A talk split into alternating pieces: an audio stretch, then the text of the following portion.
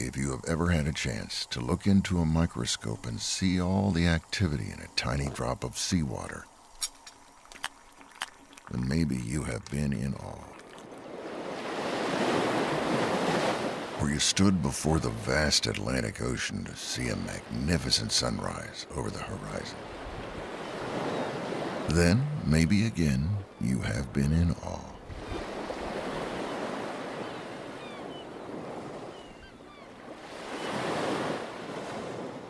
All right, well, today on In Awe by Bruce, we are very happy to have with us John Katov, a former senior advertising and marketing executive who has used his 30 years of experience to develop and expand community services and commercial innovations, showing communities how they can invest their relational assets to improve the lives of themselves and the people around them. Now, I'll have John define relational assets here in just a minute for us, but this is an ability that he has and brought about to draw communities closer together and help those around them, as well as helping the people that are involved in doing this. To do it, he founded the Open Table and recently expanded it with the Community Convening. John, I'd like to welcome you to In Awe by Bruce. Thanks for being on. Good morning, Bruce. Thank you. John, let's just start right off at a beginning of what in the things that you were doing all of a sudden sparked this inspiration for you to make this movement towards helping communities draw together like this? Well, I think, Bruce, that I would say that it was an unexpected, unplanned, at the time almost unwanted moment when I had a collision with a man experiencing poverty and a man and so many others I drove by all my life with indifference. This was a mission down to a homeless shelter here in Phoenix, and I think at the time we were under the impression that 30 grams of fiber in an energy bar was all that people really needed. Yes. And I think that in our society, because those of us not experiencing poverty often feel that we have all the solutions and we know what people in poverty need, or we've made a judgment about why they're there, we rarely take the opportunity to go and ask this one question: what do you need? And I think that if we were to ask people experiencing poverty what they need, and we really heard what was in their mind and in their heart, it was, hey, I need you. I need what you know. I need who you know. And that's nothing that we ever deliver. We send all of our stuff, but we just never send ourselves. What you're saying there reminds me of what the Apostle John said, or maybe it was James, I'm sorry, that, be warm, be filled. Yes. I think that's a great point, and I would say that in Acts, it's always talked about. Doesn't mean that we have to give everything away.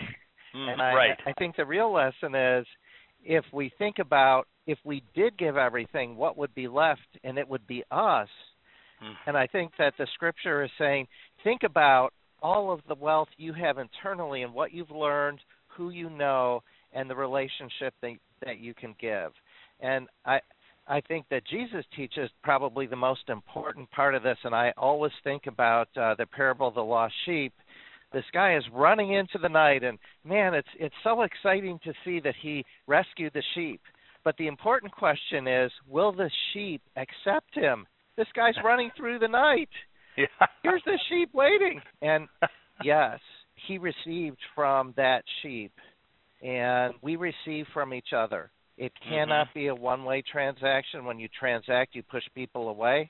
And when you have nothing to transact with, your arms are open, and you begin relationship. And that's what happened to me. Wow. That's great. So when that happened to you, then how did that germinate into all the things that you're doing now? What was the transitions? Because how long ago did that happen? Because it tells me a lot has gone on since that point in time. It happened about 15 years ago. My brother Ernie asked if he could come up to our congregation, and through all my judgment, finally, together we went, and people fell in love with Ernie, and soon I realized that he's falling in love with me, and I've loved all that love. I loved it. I wanted to drink from that cup as much as I possibly could, Bruce. And Ernie gave me something that in my 40 years of walking this earth, Jesus was hoping that I would experience, because it transformed me. Ernie gave me purpose. Ernie saved me from indifference. Ernie helped me see that I could have the life that God envisioned for me, which is the best life. And that is being in relationship with people who are different, being open to it, and starting to share relational and social capital, which is being in relationship with others in a reciprocal way, reciprocity, learning to receive, and then opening up social capital, all these networks. My brother had a broken down truck at the shelter. If the truck got fixed, he could go to work, but the truck couldn't get fixed. But I will say I probably sent my mechanic to Hawaii I don't know how many times, and my car was always fixed well. But in all those years, it needed work, and we began to realize that we could reach out to mechanics, to dentists in our network, to people we were in relationship, and they were called in the same way. And when they were able to give what they knew and what they learned, rather than just saying, hey, please just write a check and we'll go away, in Open Table we say, what we want is what you know or who you know. Come and give it, and you'll never want to leave this new community of giving. Yeah, it sounds like a couple things. One, God melded your heart and took away the judgments that, if we're honest with ourselves, we all have biases and we have those same kind of judgments and things at different levels in different ways. But he melded your heart, and then he now has turned it into where you're actually living that abundant life, because it's in community with other people, doing things for them doing things for you, and that's beautiful. Thank you. Please tell me how it went from the one situation to expanding out, because you kind of hit on it with all the different people and the abilities that we all really have to help somebody. Tell me more about how that all came together to form the Open Table. People talk to one another. I think that a lot of times we don't remember that there weren't a whole lot of healings that have led to 2 billion followers. And so people saw them and talked, and it spread throughout the earth. And so I think for Open Table, in a very small way, people put this on Facebook, and people talk to people at other congregations. The research we have says that more than 80% of the people who serve on these tables share their experience with people outside of their congregation. And so that's how movements get created. And the gospel is, Exodus for me is the first movement, and then the gospel is the continuation of that movement from freedom into the relationships that build free communities. And so lots of people started to call and come around it, and soon national experts and people with all kinds of skills came around it. I was a business person. I didn't know anything about theory of change and creating an evidence base, and all of a sudden we had researchers. We were able to create an online Open Table University to train people. We had fidelity tools people can use to measure how well their table is functioning.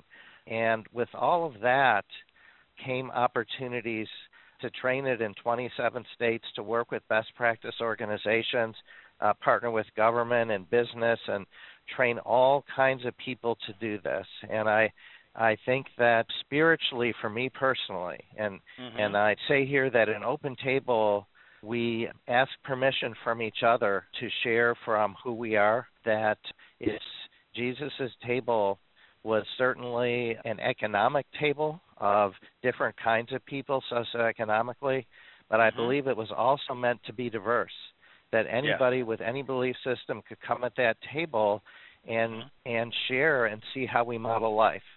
And so Open Table is a collection of all kinds of people who share a purpose. And the purpose is transformation of poverty, the transformation of ourselves, and that's the hardest part to be ready for. And in doing so, through our purpose, taking control of our own community so that everybody can live a better life and we can all live in a common good. that kind of leads me to thoughts along the lines, can you tell us some of the examples that you've seen of how this is working out there? Because it's obviously spreading, it's obviously working. Do you have some specifics that you could share with us that give us a better idea how this has helped somebody along or helped a community? Oh, definitely. Thank you for the opportunity to do that. There is a young woman in Virginia who was served on a table. She was a youth who had transitioned out of the foster care system. And she came off her table, and I don't know how many different homes she lived in, significant, and just what all the data says, you know, about what the outcomes are. But she came off her table, and she wrote me a thank you card. She got my name, and she wrote and sent this beautiful card. And when I looked at it, it just said to me, she's an artist. Uh-huh. And so I was able to call her, and I commissioned a painting asking her to paint what she sees as her experience in Open Table. Uh-huh. And she painted this beautiful painting of bright colors and powerful, and she named it Gratitude. Uh-huh. And if you heard her story, you might say that because of all that she went through, gratitude would not be part of her vocabulary.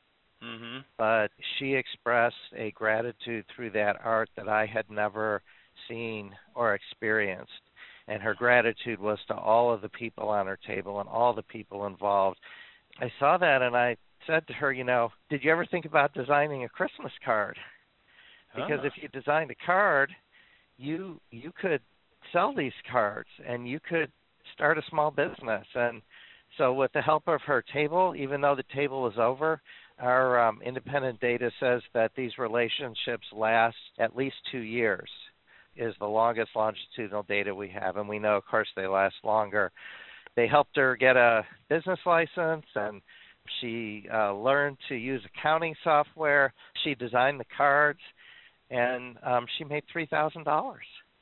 Wow. And that painting, her cards communicated, and all of a sudden, because of this experience and the social capital and relational capital around her that she could draw on, mm-hmm. she became a card business. So it's like, watch out, Hallmark, she's on the way. Yeah, that's great. Hey, let me just stop you real quick, and for those listening, as I mentioned earlier, define relational capital or assets for us. Okay. Probably this is the best way.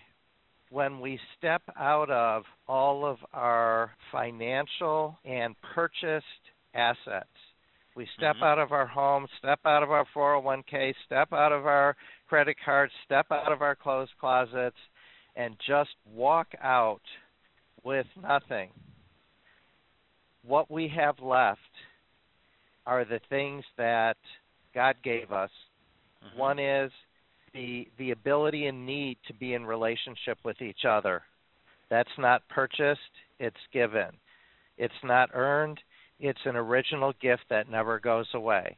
And the gift is that we need each other. We need to be for each other, or we can't survive. And so that's the baked-in need to create community.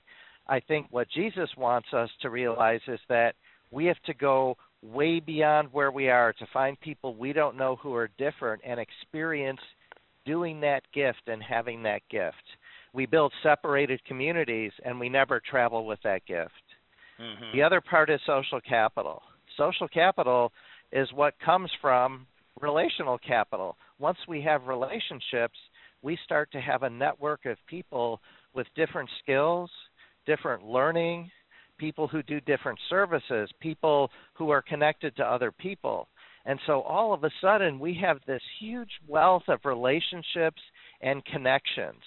And if we step back, we can realize that all the stuff we left behind, the 401k, the job, the house, almost all of that came from people who were in relationship with us and connections, because that's how we built our lives. Mm-hmm. And so those are the relational assets that are given to us that will never run out. We just have to travel with them to meet other people who are different, and then the whole thing changes from where we all are right now to something really beautiful. Looking at the table now, we gave an instance of somebody who came into the table and got the benefits of the table. Now, if you have an example of what the people at the table, what you've seen transform in them, because, you know, I couldn't help but think of the picture of the feeding of the 5,000. You know, we always look at the miracle of Jesus feeding the 5,000, but what to me is striking is that the disciples all had baskets of food left over for them, which to me is a picture that God took care of the people in plenty, but he also well took care of those that served. And that kind of reminds me of your picture here. Here you are helping somebody, but how much you get back is just unbelievable. So maybe you can take that into, you know, some example there with the people at the table and what they get from it. I think there are a couple levels. Man, you've got me very emotional with this question. Mm-hmm. The first part is that when you do this work and you sit across the table from somebody who's giving this incredible gift to you, mm-hmm. I think that you feel, or you're part of, Jesus walking in Jerusalem with all of the crowds around him, with the hope that they have, but he also feeling the despair and the hurt that comes from the abandonment by the rest of society. And so he carried that, and in a way, in this process, we carry some of that too, and we carry it forever. And I think it hurts, and we want to turn away from it. But without having that, we really can't go to the other side, which is desire to share with others what that is about and to try and repurpose everybody that we can talk to. Everybody will tell you that this is hard, and it's hard because we've been gypped into a life of indifference. Mm-hmm. And I think that when we get to sit in Bible study and talk about what evil is, mm-hmm. to me the greatest victory that evil can have is the creation of a society of indifference, so that all of the people who could be part of our communities and changing us and bringing ideas and creating innovations, and we just lose half of our community. Mm-hmm. And I think that it's going to be hard to answer the question of why were you indifferent to all of my children you drove by who just needed what you know or who you know. Yeah. I interviewed, I don't know if you know Verlin Fosner, Dinner Church is really kind of what he got going on in Seattle. And that's what his story is. His story is that he would drive through this, what he called a sore neighborhood, a lot of hurting people to get to his church. He was driving by and he said he felt like it was like in slow motion sometimes, and he knew God was trying to tell him something. And somewhere along the line, he said God had him look at a person and said, "Do you think he's going to come to your church?" And Verlin realized, "No, I need to come to them." And, oh my gosh! And that's where he, without telling anybody, moved into that area and didn't tell anybody he was a pastor or anything. And then just in a community center, just started doing free dinners, and it went from a couple people to within 6 months they had filled the place. And somebody said, "You know, you should be a pastor."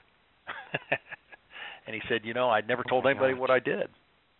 That, you know, that's kind of what you're talking about. You know, it's those relationships that are the key. I mean, that's really what Christianity is, not a religion. It's a relationship, and that's what you're promoting. Yeah. Anything that you find tries to interfere, the indifference obviously is a key one. I agree with you. That's where evil wins so heartily. But anything else you see that keeps people away from doing this, or that you're absolutely. Yeah, I think that one of the greatest contributors to indifference is statistics and numbers, and mm-hmm. I know that we need them for critical and important things and understanding. But it's when you're at the grassroots level and you say there are 50 million people experiencing this, there's generational poverty, everywhere you look there are people in need, there are people that want stuff from you, You're scared of talking to people, you're judgmental, you're not open, and all of a sudden this giant number becomes a Goliath. And what we need to see and what we talk about in Open Table is if you helped one person with a child, if that family moves from poverty, the chances are very good that for 1,000 generations, the children that come from that child will themselves not be in poverty. Wow. That's stunning. That's how God counts it. Wow. I can feel your heart, how much it hurts for the people and feels for them and your empathy. What do you do and what gets you buoyed to keep this going inside of you and not go, oh, I'm just overwhelmed by all this? Or what do you do when you do feel like you're getting overwhelmed? I've been in relationship with Ernie, the man who I met and gave me purpose. And we've been in relationship 15 years. We text each other every morning and every evening just to let each other know that we're here. Ernie knows quite a lot about me, and I know about him. And so his presence in my life is what I reach for. The young woman who has done the cards, same thing. Reach out to each other, share what's going on. And the relationships that are created in this, along with table members and other people I've met, that is what is life-giving. And when you become vulnerable to others knowing about you, and in reciprocity, if you're vulnerable, then you can receive help and strength from anybody. And that's a big piece of what Open Table creates. When we have a time in Open Table at the very beginning called Break Into the Bread, when the table members and the brother and sister have a meal, and then they go to a private place because kids and spouses and everybody comes to the meal. And just the table members answer one question, which is, why have you decided to help somebody for a year who you don't even know? What comes out of that is a witness to all of the challenges that people face in their lives that are really causing them to do this. People might say they lost a son or daughter to addiction, or they were in poverty, they overcame a health issue, and all of a sudden this gets to be a community where we can be vulnerable and safe and heal each other through relationship. And that's just a new way of living that gives incredible strength. When you're indifferent, you're not only indifferent to people who may be experiencing poverty, you are indifferent to the opportunity to receive from others in a way that can give you strength forever. Harkens back to that Acts 2. The fact that Jesus, the goal there, and that the disciples realized was the community and relationships are the key, and you can't be a lone ranger Christian, you might say, out there and have that, because you don't have anything to fall back on. You don't have anybody to help you up. We were supposed to be close enough that all that was possible, and we'd know each other's lives well enough and what we were struggling with that we could help one another. And so I really appreciate you sharing all that, John. That's fabulous. Well, thank you so much, Bruce, for this opportunity. Being able to talk to anybody is a miracle for me. Oh, that's great. Coming to a close here, I want to ask you, what else can you tell people about Open Table, getting involved? Where do they look? What can they do? Because this is just a fabulous thing to keep growing, and I see it happening in our church after Tina Houston building it out, and my wife's involved, and so what can people do? Right now, I think that the important thing is that when Jesus sent out the disciples, they were to go to every place where people were, not just church, but places of business, to law firms, accounting firms, healthcare systems. In Virginia, we just had a beauty salon and a small auto repair. The employees and owners of those organizations are creating tables. This message, and any message where we are modeling the gospel, that we are sharing with people that no matter what their belief system is, that we can have a shared purpose around transformation, is thinking about how to bring an opportunity to create this kind of transformation to every sector in our community. Don't just think that this is a church program. Jesus intended modeling the gospel to be flowing into every part of society, and I think this is a great opportunity to do this. We're not trying to bring a religion to business. We are trying to show business that giving this opportunity to its employees to go and transform their communities will make the business more productive and more effective, and the business itself can be a cornerstone in true community transformation.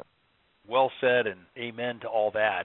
We'll make sure that on our website we put up the information to get a hold of Open Table. And you know, I think one of the other things that strikes me about what you're doing, and I'll close with this, and you can add on whatever, but is that you may think I can't help, I don't have a skill or an ability, and yet you're not called into the table, as I understand it, that to know everything.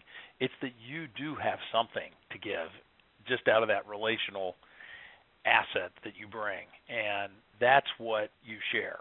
Does that sound correct? That sounds very correct and right on target, and I could not have said that better. And what I would like to add to it is all of my words today are my personal experience and my personal beliefs that grow out of this. In every movement, movements become authentic when there are a diversity of people, of experiences, and people have experiences and see them through their own needs and how they want to transform. We all come together at the table around the individual or family who we are serving, mm-hmm. but all of us get changed in different ways, and that's why the table is so important.